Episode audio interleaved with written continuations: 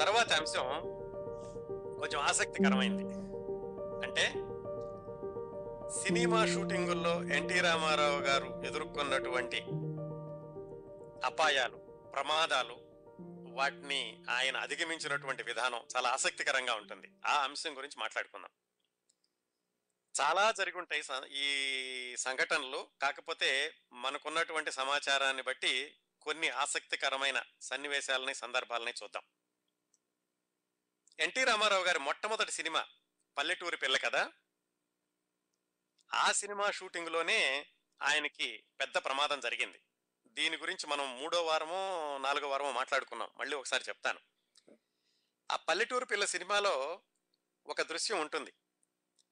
అక్కినే నాగేశ్వరరావు గారు ఎద్దుతో తలపడే సన్నివేశం ఒకటి ఉంటుంది. అంటే ఎద్దు అక్కినే నాగేశ్వరరావు గారిని పొడవడానికి వస్తుంటే ఎన్టీ రామారావు అక్కడికి వచ్చి అక్కినే నాగేశ్వరరావుని ఆ ఎద్దు నుంచి కాపాడాలి.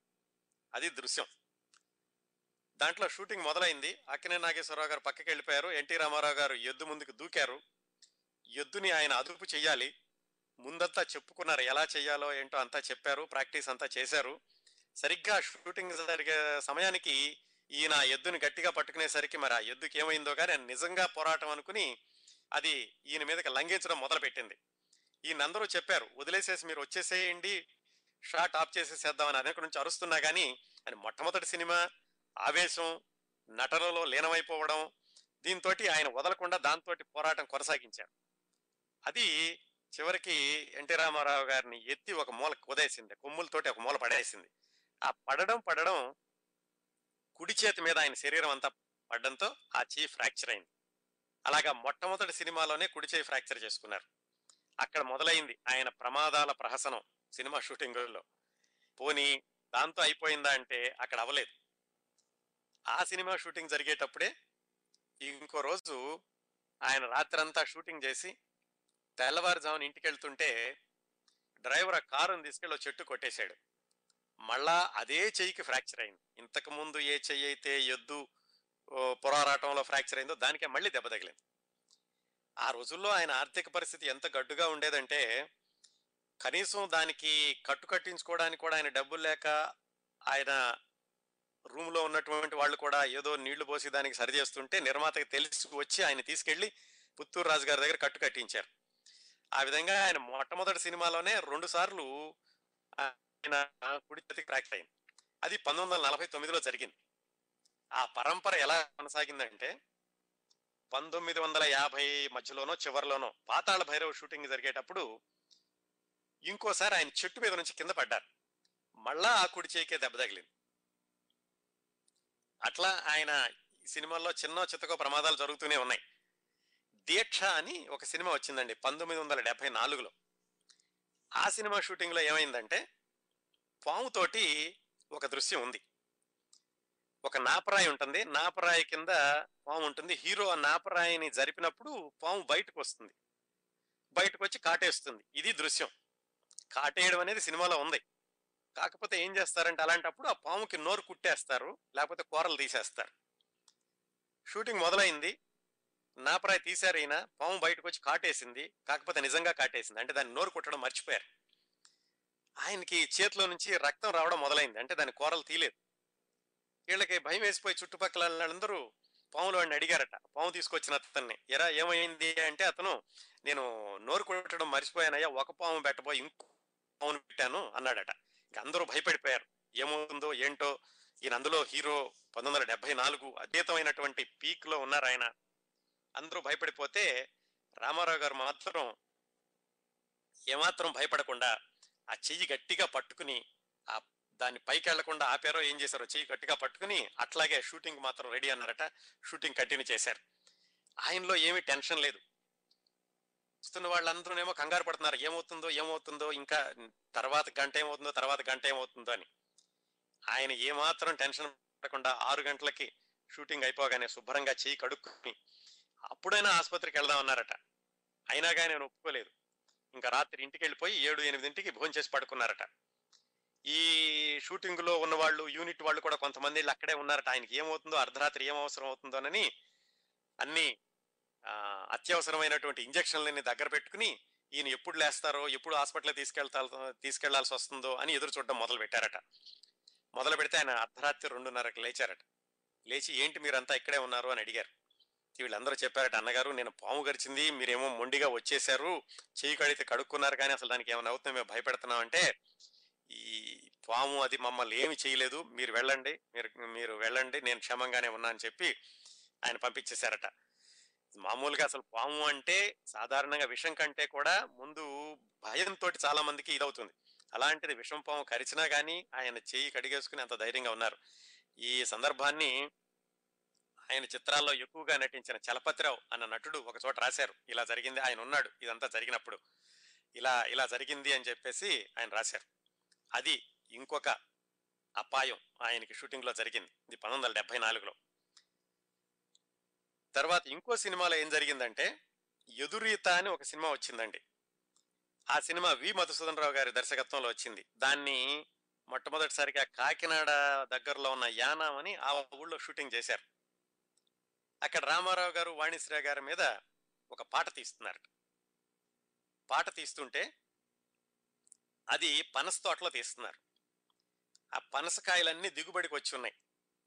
అది సాధారణంగా ఏం చేస్తారంటే ఆ పనసకాయలన్నీ అలా చేతితో చేతికి అందుతుంది కోయడానికి అవి మళ్ళా ఎవరో కోసి పాడు చేయకుండా ఉండడానికని దాని చుట్టూత ఈత మట్టలో తిరగేసి కడతారు. అంటే ఈత ముళ్ళులు బయటకు వస్తాయి. ఎవరైనా సరే ఆ పనస చెట్లు తొందరగా పనసకాయలు తొందరగా అందుకోవడానికి లేకుండా ఈత ముళ్ళు దిగుతాయి అనే ఉద్దేశంతో దాన్ని రక్షణగా పెడతారు. అలా ఉన్నాయి. అక్కడ షూటింగ్ చేస్తున్నారు. షూటింగ్ చేస్తుంటే రామారావు గారు మామూలుగా ఆయన హావభావాలతోటి పాటలో నటిస్తుంటే ఈత ముళ్ళు గట్టిగా దిగిపోయినాయట చేతిలోకి. ఆ చేతిలోకి దిగ్గానే వెంటనే రక్తం బళబళ రక్తం రావడం మొదలైంది. ఆయన వేళ్ళ నుంచో చేతుల నుంచో. మొత్తానికి ఆయన అక్కడే కూర్చుని ఆ ముళ్ళు బయటికి లాగేశారట. యూనిట్ వాళ్ళందరూ కంగారు పడిపోయి ఆయనకి మళ్ళీ ఏం ఫ్రాక్చర్ అవుతుందో ఏమిటోనని ఒక మెడికల్ షాప్ కబుర్ చేశారట. టించరు ఐడిన్ అన్ని తీసుకురమ్మని. ఈలోగా ఆయన ఈ నిజంగా ఇద్దరు ముగ్గురు రాశారండి ఈ సందర్భాన్ని. నమ్మడానికి కొంచెం ఆశ్చర్యకరంగా ఉంటుంది కానీ ఇద్దరు ముగ్గురు రాశారు కాబట్టి మనం నమ్మి తీరాలి. ఆయన ఏం చేశారంటే ఆ పక్కనే షాపు లేకపోతే పక్కన తోట ఉంది. పచ్చిమిరపకాయలు ఉల్లిపాయలు తెప్పించి కరకర నవిలేశారట అందరూ అదేమిటి అన్నగారు మీరు చెయ్యము ఫ్రాక్చర్ అవుతుందని మేము భయపడుతున్నాం. మీరు ఇలాగా పచ్చిమిరపకాయలు ఉల్లిపాయలు నవిలేస్తారంటే ఆ నొప్పి తెలియకుండా ఉండడానికి ఇదే సరైన మందు అని చెప్పేసి ఆయన పచ్చిమిరపకాయలు ఉల్లిపాయలు నవిలేసి మళ్ళీ వెంటనే షూటింగ్లోకి వెళ్ళిపోయారు. అది ఒక సందర్భం. ఆయన షూటింగ్లో జరిగినటువంటి అప- అపాయానికి ఆపదకేను. తర్వాత సర్దార్ పాపారాయుడు అని ఒక సినిమా వచ్చింది. దాదాపుగా ఆయన పంతొమ్మిది వందల ఎనభై ప్రాంతాల్లో ఎనభైలో డెబ్బై చివరిలో అనుకుంటాను సర్దార్ పాపారాయుడు. ఆ సినిమా పంతొమ్మిది వందల ఎనభై సెప్టెంబర్లోనండి ఎనభైలోనే అది. ఎనభై సెప్టెంబర్ ఏడో తారీఖు కరెక్ట్గా తేదీ కూడా రాశారు దాసనారాయణరావు గారు. ఆయన దర్శకత్వంలో వచ్చిన సర్దార్ పాపారాయుడు సినిమాలో మద్రాస్ దగ్గరలో షూటింగ్ చేస్తున్నారు. ఎన్టీ రామారావు గారు మోటార్ బైక్ మీద ప్రయాణం చేస్తూ ఉండాలి. ఆ మోటార్ బైక్ తిరగబడింది. అక్కడ ఇంకోసారి మళ్ళీ ఏ చెయ్యి ఫ్రాక్చర్ అయిందంటే మళ్ళా కుడి చెయ్యి ఫ్రాక్చర్ అయింది. ఆ ఫ్రాక్చర్ అయినప్పుడు ఆ రోజు సాయంకాలం దాసరి నారాయణరావు గారి సినిమా సుజాత అని ఆ సినిమా దినోత్సవం స్వర్ణోత్సవం ఏదో జరుగుతోంది. దానికి ఆయన అక్కినే నాగేశ్వరరావు గారిని ఎన్టీ రామారావు గారిని ఇద్దరిని పిలిచారు. ఆ రోజు మధ్యాహ్నమే యాక్సిడెంట్ అయింది. యాక్సిడెంట్ అయిన ఫ్రాక్చర్తో ఉన్నారు కట్టుకట్టుకుని ఉన్నారు. సరే దాసనారాయణరావు గారు చెప్పారట అన్నగారు వద్దులేండి మీరు రావద్దు. సాయంకాలం నేను ఎలాగోలాగా ఫంక్షన్ నేను నడిపిస్తాను. మీరు ఇలా ఫ్రాక్చర్ అయింది కదా అంటే ఆయన కాదుకూడదు అని చెప్పి ఆయన చేతి కట్టు కట్టుకుని ఆ సుజాత సినిమా విజయోత్సవానికి వెళ్ళారు. వెళ్ళి మాట్లాడుతూ అన్నారట ఆయన ఆ విజయోత్సవంలో.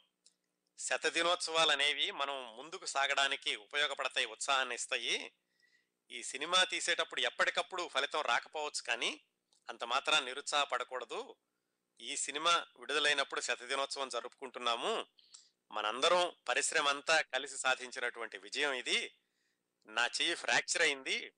బ్లడీ హ్యాండ్ ఈ చెయ్యి ఉంటే ఎంత పోతే ఎంత ఈనాటి విజయోత్సవ ఆనందాన్ని మనం తిరిగి పంచుకోలేం కదా అని ఆయన పబ్లిక్లో అందరికీ చెప్పి ఆయన ఎంత మొండిగా ఫ్రాక్చర్ అయిన చేతితోటే ఆ ఫంక్షన్కి హాజరయ్యారని దాసనారాయణరావు గారు ఒక చోట రాసుకున్నారు. అది ఇంకొక సందర్భం ఆయన షూటింగ్లో యాక్సిడెంట్ అవడానికి. అన్నిటికంటే ఇంకొక పెద్ద యాక్సిడెంట్ ఎప్పుడు జరిగిందంటే ఆయన చండశాసనుడు అనేటటువంటి సినిమా షూటింగ్లో చాలా పెద్ద యాక్సిడెంట్ అయింది. ఇది దాదాపుగా మళ్ళీ సర్దార్ పాపరాయుడు తర్వాత.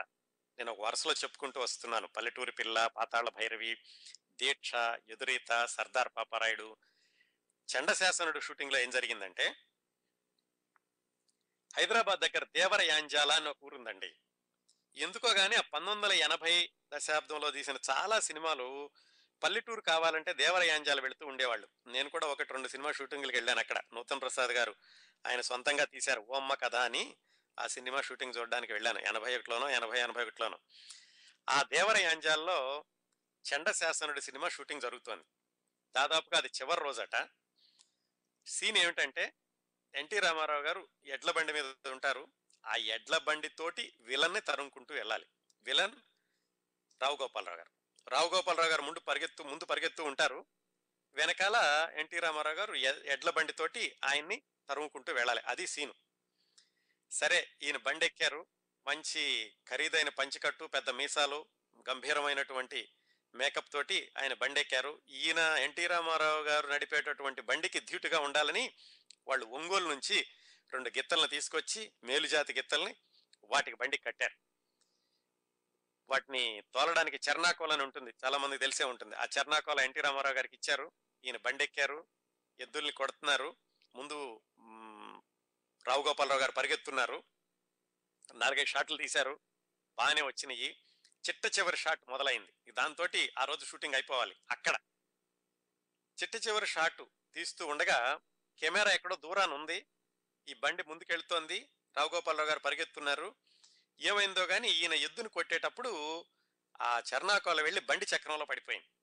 దాంతో ఆ బండి చక్రం విరిగిపోయి అంత దూరాన పడిపోయి రామారావు గారు వెళ్ళి మళ్ళా బండి ముందు పడడం. బండి ముందు పడుతుంటే బండి పక్కకి వెళ్ళిపోయింది దాని ముందు ఈయన పడ్డారు. రావు గోపాల్ గారు ముందు పరిగెత్తున్నారు. ఆయన గబగబా పరిగెత్తుకొచ్చి అన్నగారు అన్నగారు ఏమైంది ఏమైందని?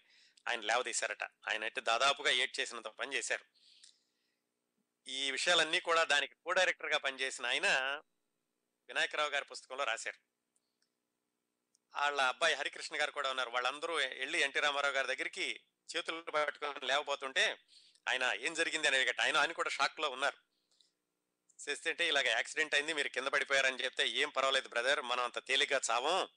భగవంతుడు మనల్ని ఏ లక్ష్యం కోసం పుట్టించాడో అది నెరవేరే వరకు మనకేం భయం లేదు. మీరేం వర్రీ కాకండి షూటింగ్ కానివ్వండి అని చెప్పి షూటింగ్ కంటిన్యూ చేశారట. వాళ్ళందరూ ఆశ్చర్యపోయారట ఇటు బండి మీద నుంచి కింద పడ్డాడిగినా ఎక్కడ దెబ్బలు తగిలినాయో ఏమిటో అసలు కనీసం చూపించుకోరా చూపించుకోలేదు. ఆపేద్దామండి షూటింగ్ సరిపేద్దాం షూటింగ్ ఆపేద్దామంటే ఆయన ఏమాత్రం వినకుండా షూటింగ్ కంటిన్యూ చేశారట. అలా సాయంకాలం వరకు అక్కడ షూటింగ్ చేసి వాళ్ళ షెడ్యూల్ ప్రకారం ఆ సాయంకాలం స్టూడియోలో రాధతోటి ఒక డ్యూయెట్ ఉంది టీజింగ్ సాంగ్ అది చెయ్యాలి. సరే వీళ్ళు చెప్పారట ఇలా దెబ్బలు తగిలినాయి కదా మీరు హాస్పిటల్కి వెళ్ళండి ఆ షూటింగ్ తర్వాత చేద్దామంటే లేదు లేదు మన స్కెడ్యూల్ అప్సెట్ అవుతుంది ఏమైనా సరే చేద్దామని. ఆ సాయంకాలం స్టూడియోకి వెళ్ళి అక్కడ స్విమ్మింగ్ పూల్ సెట్ వేసి ఉంటే దాంట్లో రాతతోటి ఆ పాట కూడా తీసేసి రాత్రి పదింటి వరకు షూటింగ్లో ఉండి అప్పుడు కూర్చున్నాక ఆయన నడుము మీద చేసి ఏదో నొప్పిగా ఉంది అన్నారట. మధ్యాహ్నం యాక్సిడెంట్ మధ్యాహ్నం యాక్సిడెంట్ అయితే అప్పటి నుంచి సాయంకాలం వరకు ఆయన షూటింగ్లోనూ పాల్గొంటూనే ఉన్నారు. సరే తర్వాత హాస్పిటల్కి తీసుకెళ్ళారట.